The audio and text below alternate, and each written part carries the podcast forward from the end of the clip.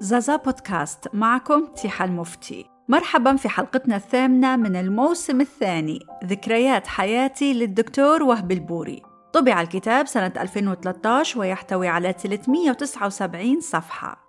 الدكتور وهبي سياسي وأديب ومؤرخ ورائد القصة الليبية القصيرة. هو نموذج للمثقف الموسوعي. وصفه الشاعر الكبير رجب الماجري بأنه أكبر من اسمه ولم يغفل دوره التاريخي فهو ذاكرة صادقة يبدأ كتابه بالحديث عن الاحتلال الإيطالي لليبيا عام 1911 وكيف حلت معه المآسئ التي حولت بنغازي إلى مدينة مصورة تنتشر فيها المشانق ويسودها الرعب. قرر والده الهجرة إلى الإسكندرية بعد أن التحق شقيقاه بالمجاهدين.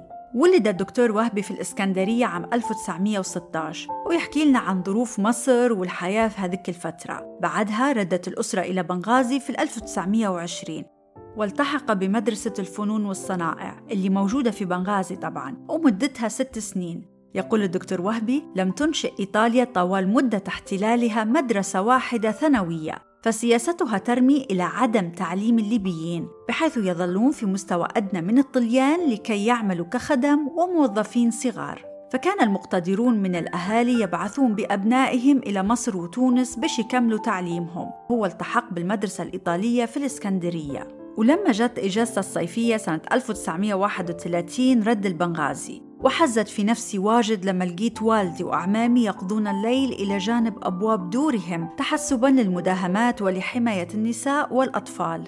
يحدثنا عن محاكمة المجاهد عمر المختار يقول ذهبت مع اثنين من أقراني إلى مكان المحكمة في بنغازي.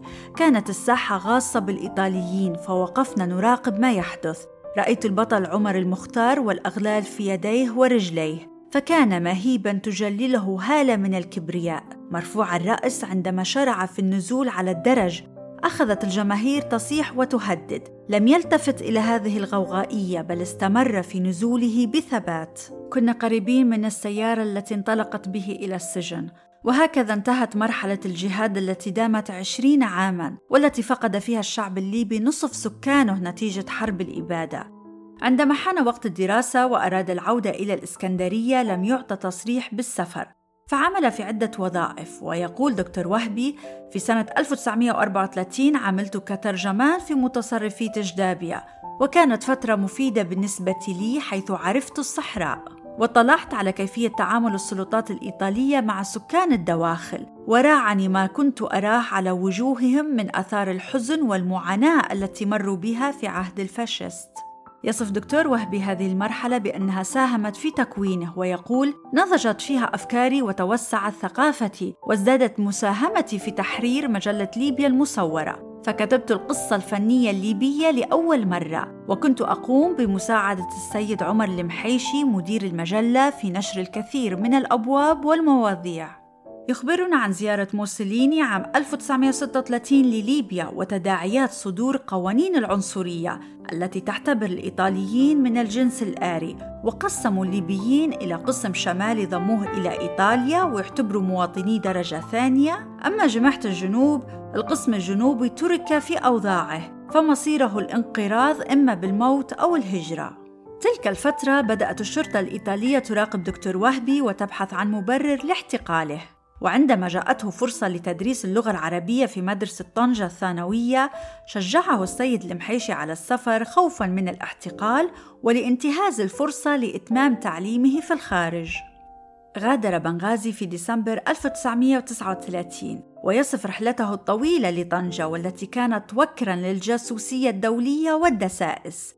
وبعدما بدأت الحرب العالمية الثانية قرر دكتور وهبي مغادرة طنجة في 10 يونيو 1940 وسافر على ظهر باخرة في رحلة هي الأخطر ويصف نجاته من الأسر في أيدي الإنجليز وقصف الطائرات الفرنسية لهم ليصل أخيرا إلى نابولي. طبعا ما تتخيلوش كثرة الأحداث والتفاصيل اللي ذكرها دكتور وهبي. بداية من شغله في محطة الإذاعة العربية في روما وسفره الأسبوعي لنابولي باش يكمل دراسته الجامعية. والمواقف الخطرة التي مر بها في برلين بلغراد ونجاته من غارات دريسدن التي قتل فيها أصدقائه. ويحدثنا عن معرفته بشخصيات عديدة أهمها مفتي فلسطين الحاج أمين الحسيني. يقول بعد ثمان سنين عندما قررت أني نسيب إيطاليا لم يتم منحي تأشيرة خروج فتعاون معي أحد الأشخاص في نابولي للسفر على ظهر باخرة متجهة لمصر. ويحكي لنا عن مقابلته للأمير إدريس السنوسي سنة 1946 في فندق كونتيننتال القاهرة ويصفه بأنه كان وقورا مهيبا قليل الكلام. كذلك يخبرنا عن مقابلته مع السعداوي ويقول لا التاريخ ولا الشعب الليبي ينسيان جهاد بشير السعداوي ولا مساهماته القيمة في بناء ليبيا الحديثة. وعندما عاد لبنغازي في فبراير 48 يقول وجدتها كئيبة مدمرة لم تعمل الإدارة البريطانية على تحسين الوضع أو إزالة الأنقاض. بيتنا في وسط البلاد دمر بالقنابل وجدت أهلي في حالة يرثى لها. رغم ذلك كانت معنويات الناس مرتفعة وقلوبهم عامرة بالتفاؤل. يحدثنا عن جدول مهامه وعمله كوكيل الديوان الأميري الذي يترأسه عمر باشا الكيخيا.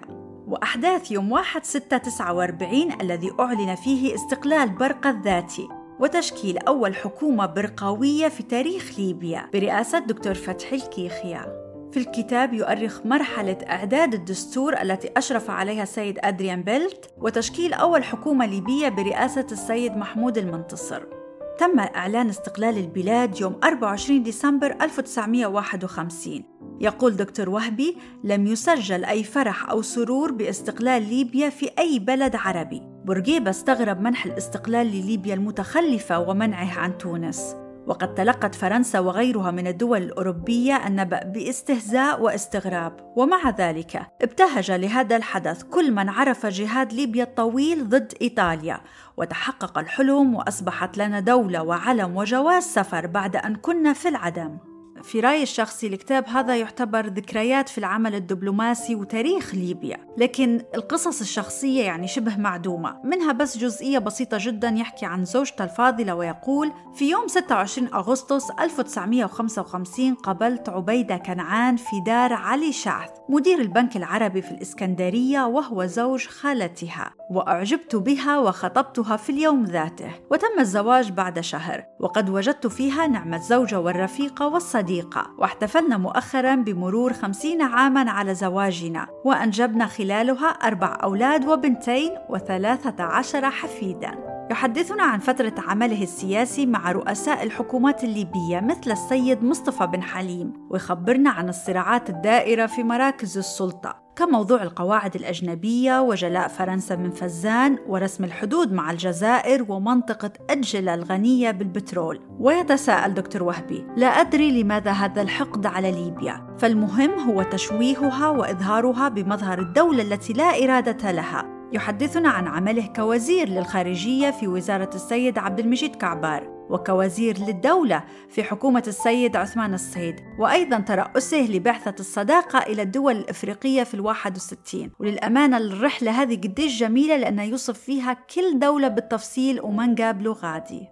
برضو أسندت للدكتور وهبي وزارة البترول لكي يضع حدا للفساد والرشاوي واستغلال النفوذ. يحدثنا في الكتاب عن عمله في الأمم المتحدة.